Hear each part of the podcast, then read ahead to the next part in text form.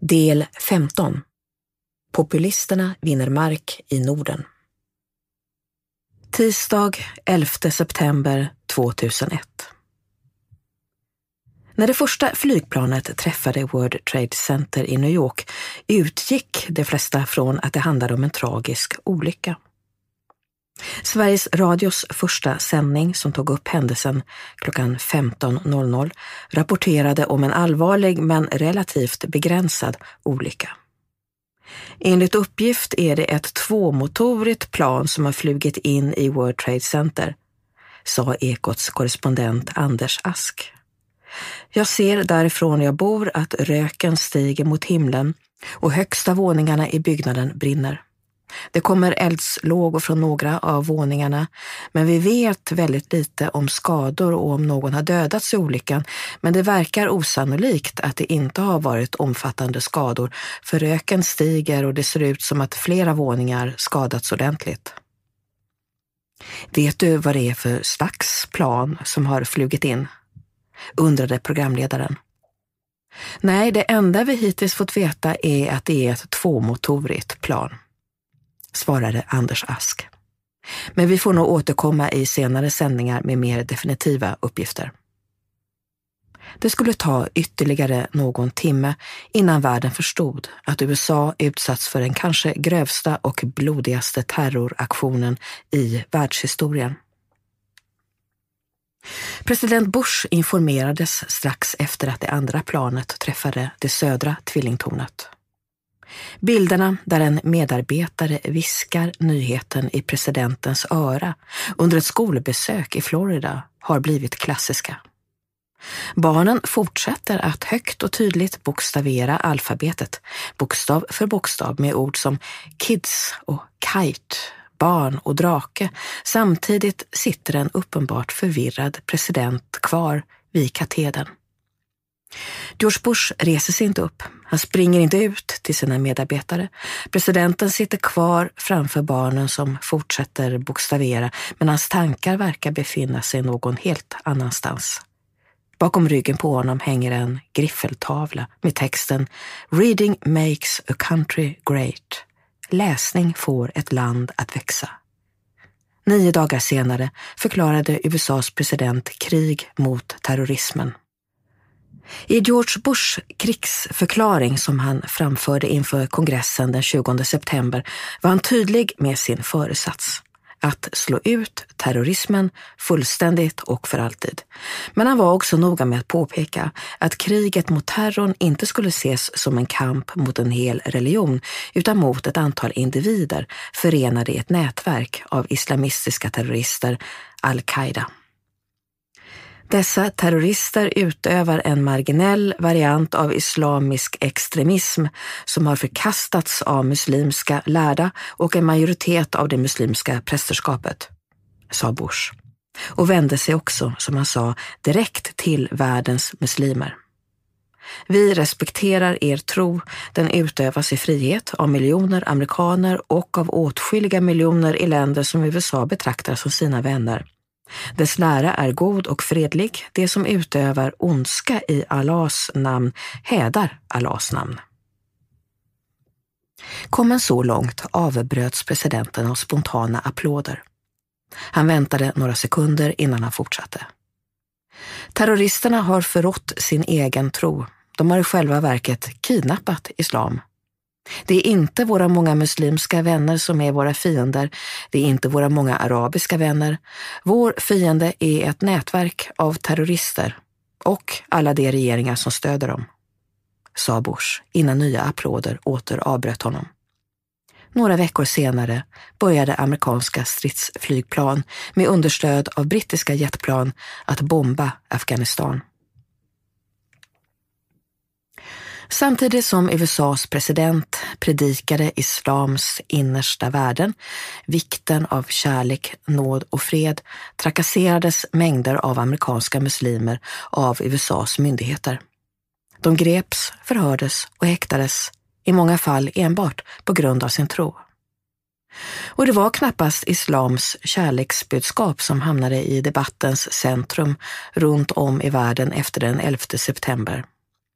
Sekelgamla negativt färgade bilder av islam tillsammans med chocken och avskyn över terrordådet och rädslan för nya attacker utgjorde en tacksam grogrund och drivhus för antimuslimska budskap.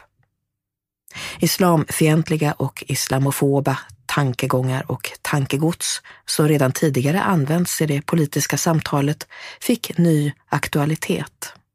Och det fanns gott om politiker som var redo att använda sig av islam i sina försök att värva röster.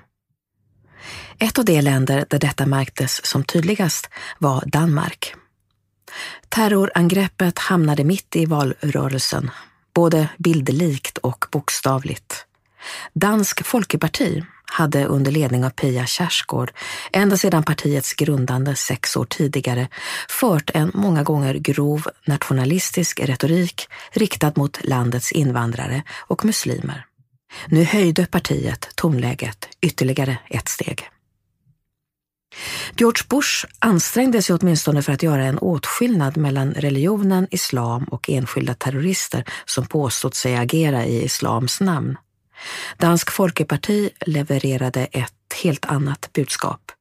I deras värld var Danmark utsatt för en form av invasion och ett försök till maktövertagande som det gällde att bjuda motstånd. Danskarna måste försvara sig mot islam, sa partiledaren Pia Kjaersgaard på valmöte efter valmöte. Jag vill beskydda mitt land och mitt folk mot att det främmande övertar makten och skapar folklig upplösning och hemlöshet. Förtydligade Dansk Folkepartis ledande ideolog, prästen Sören Krarup. Mikael Rex, en lokal ledare för partiet, menade att islam inte ens borde betraktas som en religion utan som en kriminell sammanslutning. Islam är inte en religion i traditionell mening. Det är en terrororganisation som försöker uppnå världsherravälde med våld. På en av partiets valaffischer kombinerades bilden av en söt, blond, skrattande liten flicka, tre eller kanske fyra år gammal, med texten När hon går i pension kommer muslimerna att vara i majoritet i Danmark. Det gick inte att missuppfatta Dansk Folkepartis budskap. Partiets retorik var varken ny eller oväntad. De grova angreppen på islam och landets muslimer hade växt fram ur den danska högerpopulistiska rörelse som fick sitt genombrott två decennier tidigare. Starten för dansk högerpopulism kan bestämmas exakt på minuten. Klockan 20.00 den 30 januari 1971 avslöjade den kända advokaten och mångmiljonären Mogens Glistrup i tv-programmet Fokus att han inte betalade ett öre i skatt. Och inte nog med det, Glistrup hävdade att det inte bara var moraliskt rätt att skattefuska. Han jämförde också sig själv och andra skattesmitare med de danska motståndsmän som kämpade mot de nazityska ockupanterna under andra världskriget. Inslaget varade i exakt 114 sekunder, inte ens två minuter, men väckte en enorm uppmärksamhet. Några månader senare grundade Mogens Glistrup Fremskrittspartiet. De hade i princip bara två frågor på sin agenda. Sänkta skatter och en ökad personlig frihet på byråkratins bekostnad. Det danska välfärdssystemet hade, precis som i Sverige och Norge, byggts upp via en skattefinansierad offentlig sektor.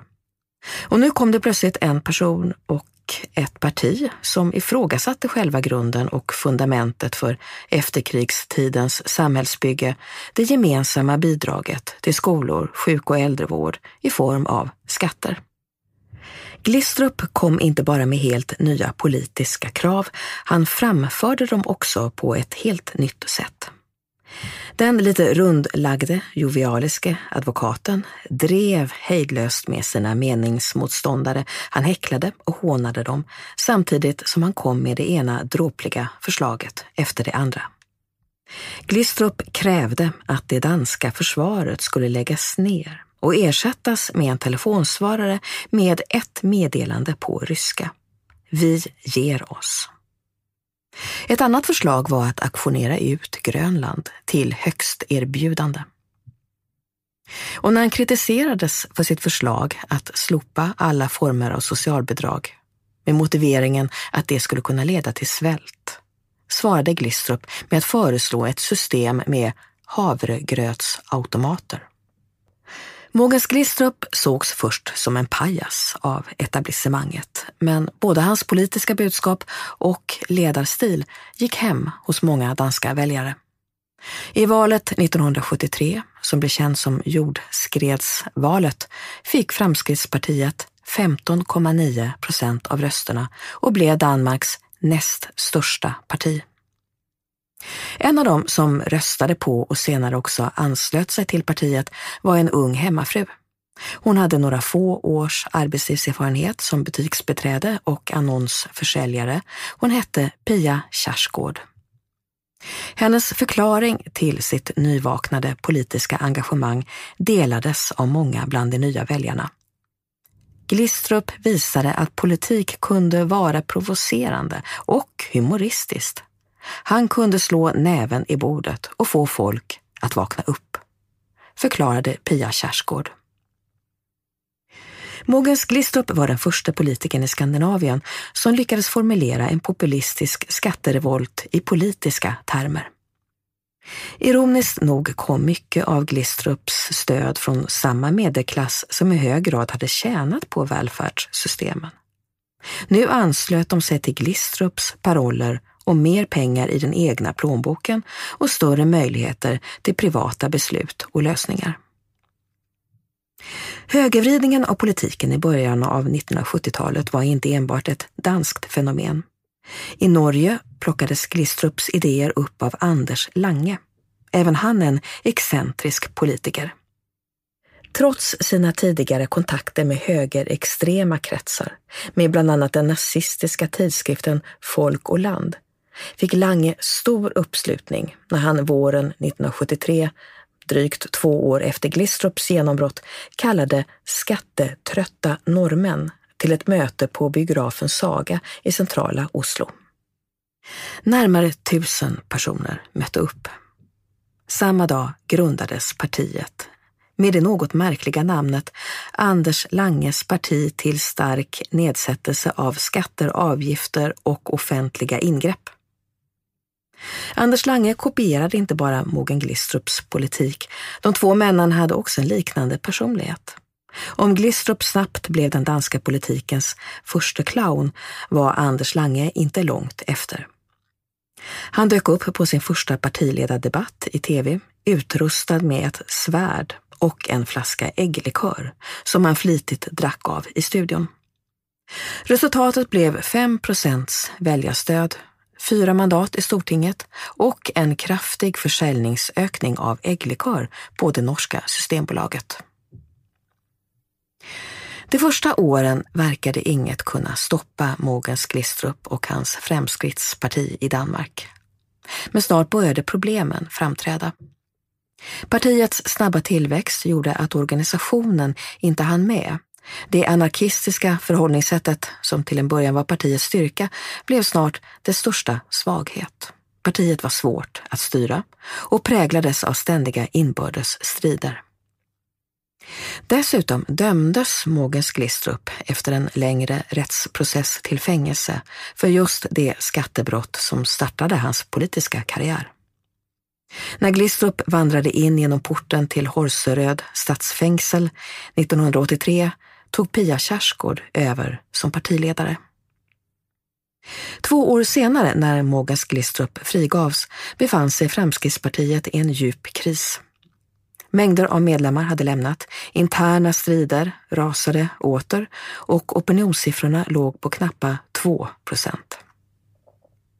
Men Glistrup hade använt sina år bakom galler till att tänka ut en ny strategi. Under hans fängelsevistelse i samband med kriget mellan Iran och Irak hade Danmark för första gången tagit emot en större grupp flyktingar och asylsökande med muslimsk bakgrund. Glistrup valde ut dessa som partiets nya fiende. Han hann knappt ut i fängelset innan han sjösatte sin nya politik. I ett mycket uppmärksammat tal påstår han bland annat att Danmark håller på att invaderas av en massa muhammedaner som tar med sig knark och hotar danskheten.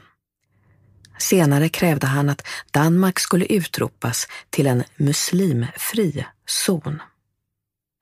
Glistrups attack mot musulmanerna, som han kallade dem, möttes av mycket kraftiga reaktioner. Ingen dansk politiker hade tidigare uttryckt sig på detta vis. Ingen hade tidigare så tydligt pekat ut och angripit en av landets minoritetsgrupper. Beskyllningarna om rasism välde fram. En av de starkaste kritikerna var Pia Kjaersgaard. Hon menade att Glistrup gick alldeles för långt med sitt utspel. De flesta interna kritiker tystnade när Framskrittspartiet i följande val den 8 september 1987 nästan fördubblade sitt väljarstöd. Det gick från några få procent i opinionsundersökningarna till 5 procent i valet, långt över den danska valspärren. Mogens Glistrup var inte bara först bland de skandinaviska högerpopulisterna att peka ut islam som en fara. Han var också först med att omsätta det islamfientliga budskapet i politiskt kapital. Bland de som noga följde Fremskrittspartiets växande opinionssiffror var Mogens Glistrups gamla vänner i Norge. Efter partigrundaren Anders Langes död hade affärsmannen Carl I Hagen tagit över ledningen för partiet. Han döpte snabbt om det till Fremskrittspartiet, ett namn taget direkt från den danska förebilden. Carl I Hagen valde också att kopiera Mogens Glistrups nya islamfientliga politik. Dagen innan det danska folketingsvalet 1987, den 7 september, ställde sig Carl I Hagen på torget i den lilla staden Rörvik på den norska västkusten. Där höll han ett tal som kom att skaka om Norge. Hagen påstod att det fanns en muslimsk konspiration för att på sikt ta över Norge. Målet var att ta makten i landet, bebygga det med moskéer och ta bort det otrogna kristna korset ur den norska flaggan. Hagen påstod sig ha ett skriftligt bevis för denna sammansvärjning i form av ett brev som han viftade med för publiken. När Hagen hade talat färdigt hördes inte ett ljud från de drygt 500 åskådarna.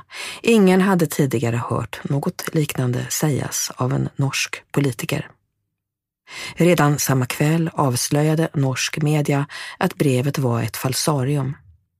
Men det verkade inte spela någon roll. Kampanjen var redan igång och den blev framgångsrik. Kommunalvalet 1987 blev Norges första invandrarval. Fremskrittspartiet mer än tredubblade sitt valresultat från stortingsvalet två år tidigare och fick 12,3 procent av rösterna. Och Hagen hymlade inte med sin taktik, tvärtom. Till den norska tidningen Dagbladet sa han strax efter valet jag hoppar jag har klart att få folk till att bli förbannat på norska politiker som förfördelar utlänningar framför det som tränger det mest hos oss. Millions of people have lost weight with personalized plans from Noom. Like Evan, who can't stand salads and still lost 50 pounds. Salads generally for most people are the easy button, right? For me, that wasn't an option. I never really was a salad guy. That's just not who I am. But Noom worked for me. Get your personalized plan today at Noom.com. Real Noom user compensated to provide their story. In four weeks, the typical Noom user can expect to lose one to two pounds per week. Individual results may vary. Valen i Danmark och Norge hösten 1987 ritade om den politiska kartan i båda länderna. De högerpopulistiska partierna hade haft framgångar tidigare med sina krav på skattesänkningar. Nu hade de vunnit nya röster med ett öppet islamfientligt budskap. Idag, nästan 30 år senare, är det lätt att tro att invandringskritiken alltid har varit en del av de skandinaviska högerpopulistiska partiernas budskap. Men så var inte fallet, varken i Danmark eller i Norge. I båda länderna växte de nya protestpartierna sig starka med krav på skattesänkningar och ökad personlig frihet. Främlingsfientligheten kom först senare, när partierna började tappa sitt tidigare stöd. Angreppen på det främmande, främlingarna, invandrarna, de utlänningar som påstods inte passa in, introducerades i mitten av 1980-talet av Mogens Glistrup och Carl I Hagen. Först därefter växte främlingsfientligheten fram som en del av partiernas inre liv. Den nya främlingsfientliga linjen kombinerades med ytterligare en ideologisk omsvängning. De tidigare skattesänkarpartierna blev nu plötsligt förespråkare för exakt det välfärdssystem som de tidigare så starkt motsatt sig. Men det var en betingad välfärd som bara gällde vissa medborgare. En grupp ställdes medvetet utanför, det främmande. Den som först utformade denna nya skandinaviska välfärdskramande högerpopulism parat med främlingsfientlighet var Carl I Hagen. Fremskrittspartiet, som ända sedan starten hade profilerat sig med krav på sänkta skatter och minskade sociala förmåner, fick nu helt ny social profil. Partiet övergick till att föra fattigpensionärernas, de sjukas och funktionshindrades talan. Dessa definierades som behövande och därmed berättigade till samhällets och partiets stöd. Mot dessa behövande grupper ställdes det som Hagen döpte till välfärdssnyltarna. Framförallt invandrare, men också ensamstående mödrar och kriminella. Hagens taktik var enkel. Kombinera välfärdspolitik med kritik mot invandrare. Ställ behövande, goda norska grupper mot onda, främmande snyltare. Använd främlingsfientlighet som ett taktiskt politiskt medel. Tankarna och genomförandet av denna strategi framgår tydligt i partiets interna material, inte minst i boken Fra Anders Lange till Karl i Hagen, 25 år med Fremskrittspartiet, skriven av statsvetaren Jan Martin Iversen och utgiven i samarbete med Fremskrittspartiet.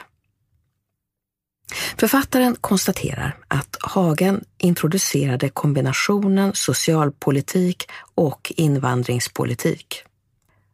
Hagen var först med att inse vilka politiska möjligheter och resultat ett sådant spel kan ge. Påpekar Iversen och tillägger, inte utan beundran, det visar vilken känsla Hagen har för politiska realiteter samt att han icke är rädd för att tänka i nya och kontroversiella banor. Alla var inte lika begeistrade.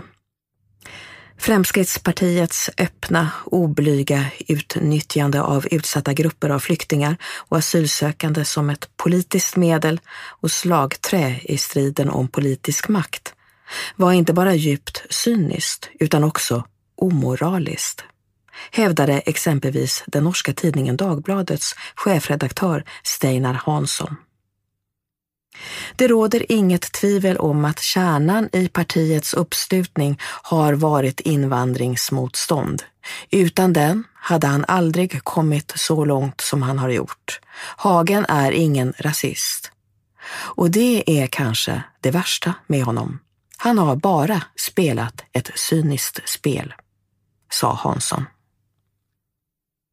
Det var mot denna historiska bakgrund Pia Kjaersgaard lutade sig när hon inledde sin och partiets hetskampanj mot islam och muslimer hösten 2001. Sex år tidigare hade hon lämnat sin politiske nestor och läromästare Mogens Glistrups Fremskrittsparti och startat Dansk Folkeparti men det politiska innehållet förblev detsamma som Glistrup så framgångsrikt introducerat några år tidigare, våldsamma angrepp mot islam. Och taktiken lyckades ännu en gång. I valet den 20 november, drygt två månader efter terrorattacken i USA, nästan fördubblade Dansk Folkeparti sitt väljarstöd. De gick från 7,4 till 12 procent. Valframgången stannade inte vid det ökade väljarstödet. Partiet blev också vågmästare och stödparti till den nya borgerliga minoritetsregeringen. Men Pia Kjaersgaards största seger var av ett betydligt mer omfattande slag. I sina försök att bemöta Dansk Folkeparti valde de större danska partierna, såväl Socialdemokraterna som det största borgerliga partiet Venstre, att ta efter Dansk Folkepartis språkbruk. Dansk Folkeparti vann inte bara var sjunde röst i Danmark, de vann framför allt slaget om debatten. De erövrade makten att formulera både politikens avgörande innehåll och dess frågeställningar.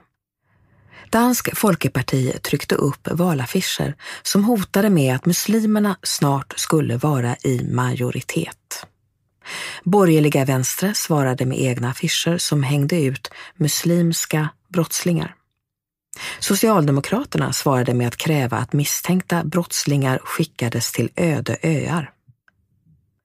Det som ansågs politiskt ytterst kontroversiellt 16 år tidigare, när en nyss frigiven Mogens Glistrup krävde att Danmark skulle utses till en muslimfri zon, var nu en del av den politiska retoriken i hela det danska politiska spektret, inte minst i medierna. I danska medier handlade valet 2001 om en enda sak, det främmande. Det ord som hela den danska samhällsdebatten gjort till sitt. En undersökning visade att de danska dagstidningarnas första sidor under valkampanjen till 60 procent handlade om utlänningar, med skattefrågor på andra plats på 18 procent, följt av övriga ekonomiska frågor som behandlades på 8 procent av utrymmet. Likadant var det med innehållet inne i tidningarna. Där handlade 55 procent av alla artiklar om den så kallade invandringsfrågan med frågor om välfärd på andra plats på 19 procent. Än tydligare blir siffrorna när man jämför med tidigare val. Tio år innan terrorattacken inför valet 1990 hade endast 6 procent av tidningarnas valbevakning handlat om så kallade invandringsfrågor. Tio år senare hade dessa siffror tiodubblats. Det var kanske inte konstigt att många danska väljare kände sig oroliga för det främmande när dessa ständigt stod i fokus i medierna och dessutom närmast konsekvent beskrevs som kriminella gängvåldtäktsmän med målsättningen att på sikt ta över Danmark.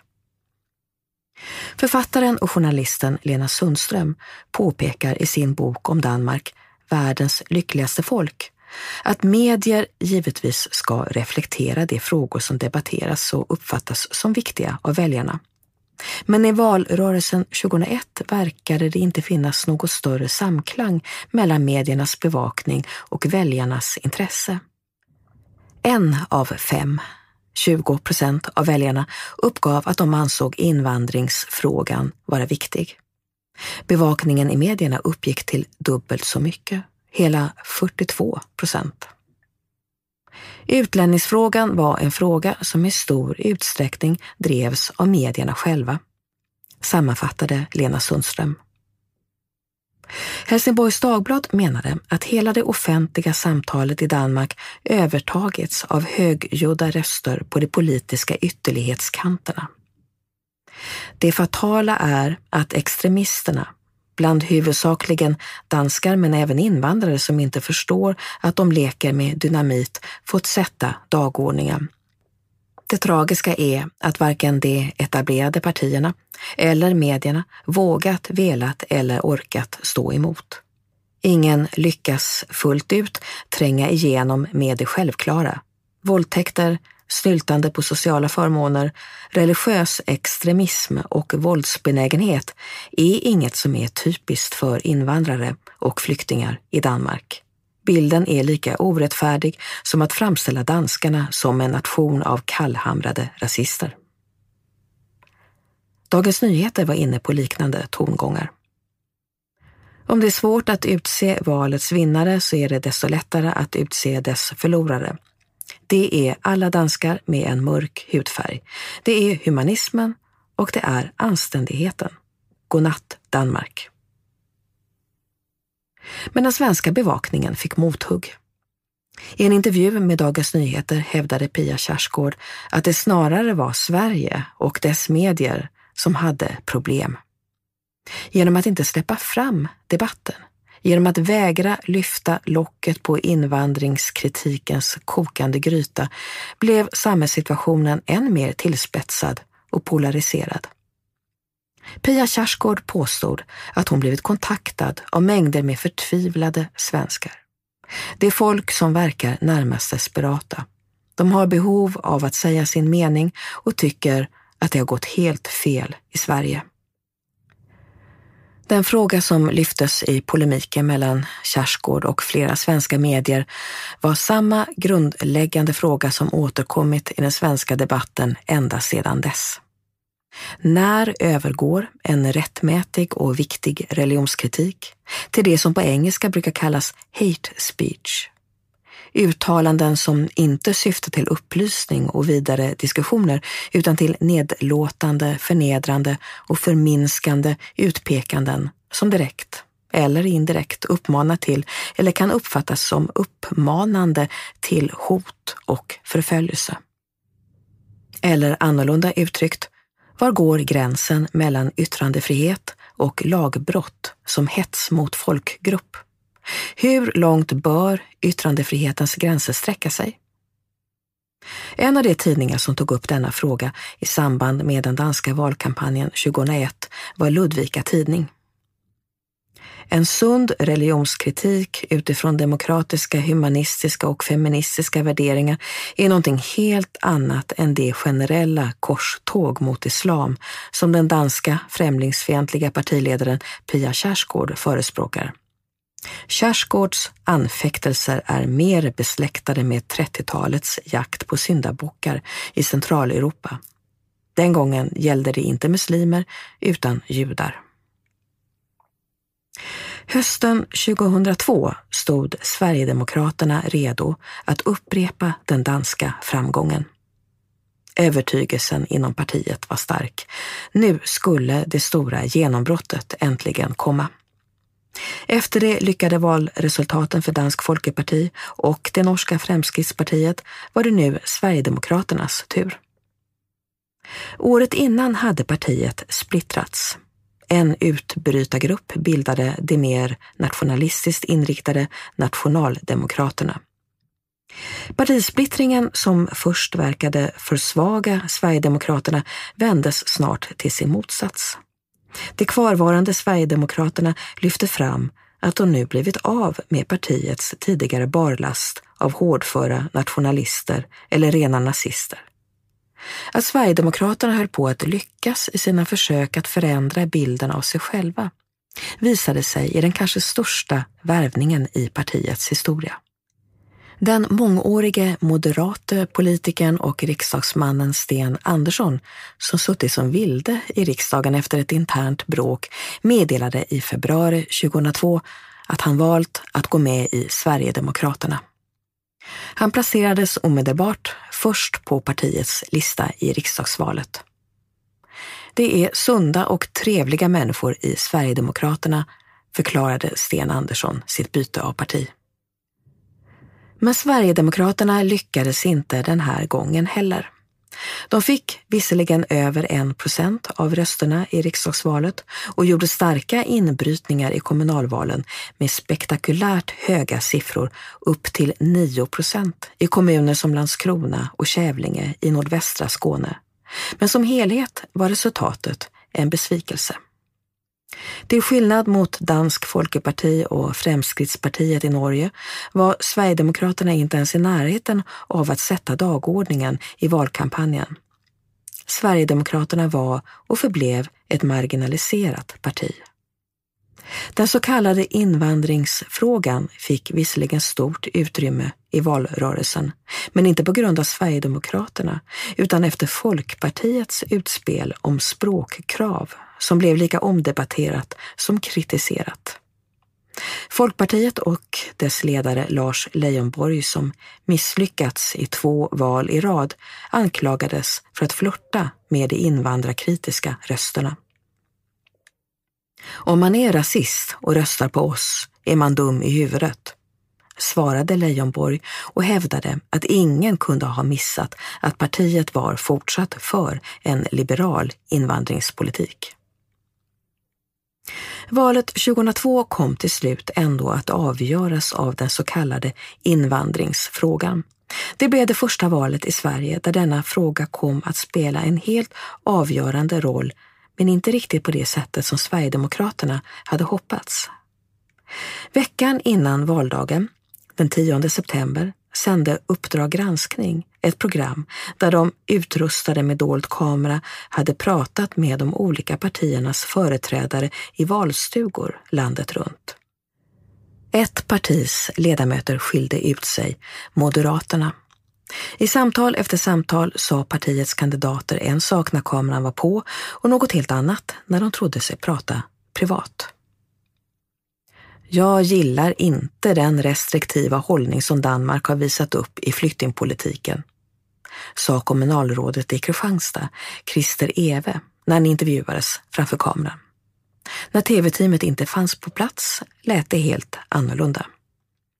Muslimer är fantastiskt bra på två saker, att föda barn och utnyttja systemet, förklarade Christer Eve och passade också på att hylla Dansk Folkeparti. Pia Kjaersgaard har helt rätt. Det är inte fel det man gör i Danmark. Ulf Björkman, kommunfullmäktiges ordförande i Solna, passade på att dra några roliga historier. När jag bodde i Afrika brukade vi skämta om hur man skiljer en apa från en svart. Sträcker man fram en banan tar apan den med foten, sa Björkman. Valresultatet blev Moderaternas sämsta på flera årtionden. Partiet tappade närmare var tredje väljare och sjönk från 22,9 procent i valet 1998 till 15,2 procent hösten 2002. Närmast identiska uttalanden om muslimer och invandrare hade gett Dansk Folkeparti en helt avgörande position i den danska politiken och i det offentliga samtalet. Liknande uttalanden hade också bidragit till det norska Fremskrittspartiets framgångar.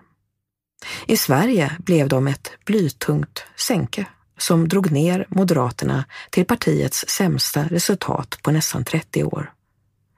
Någonting i Sverige skilde sig från grannländerna. Svenska folket verkade inte redo för ett utpekande av muslimer som kriminella, barnafödande, fundamentalistiska terrorister. Det var ett budskap som helt enkelt inte gick fram, åtminstone inte hösten 2002.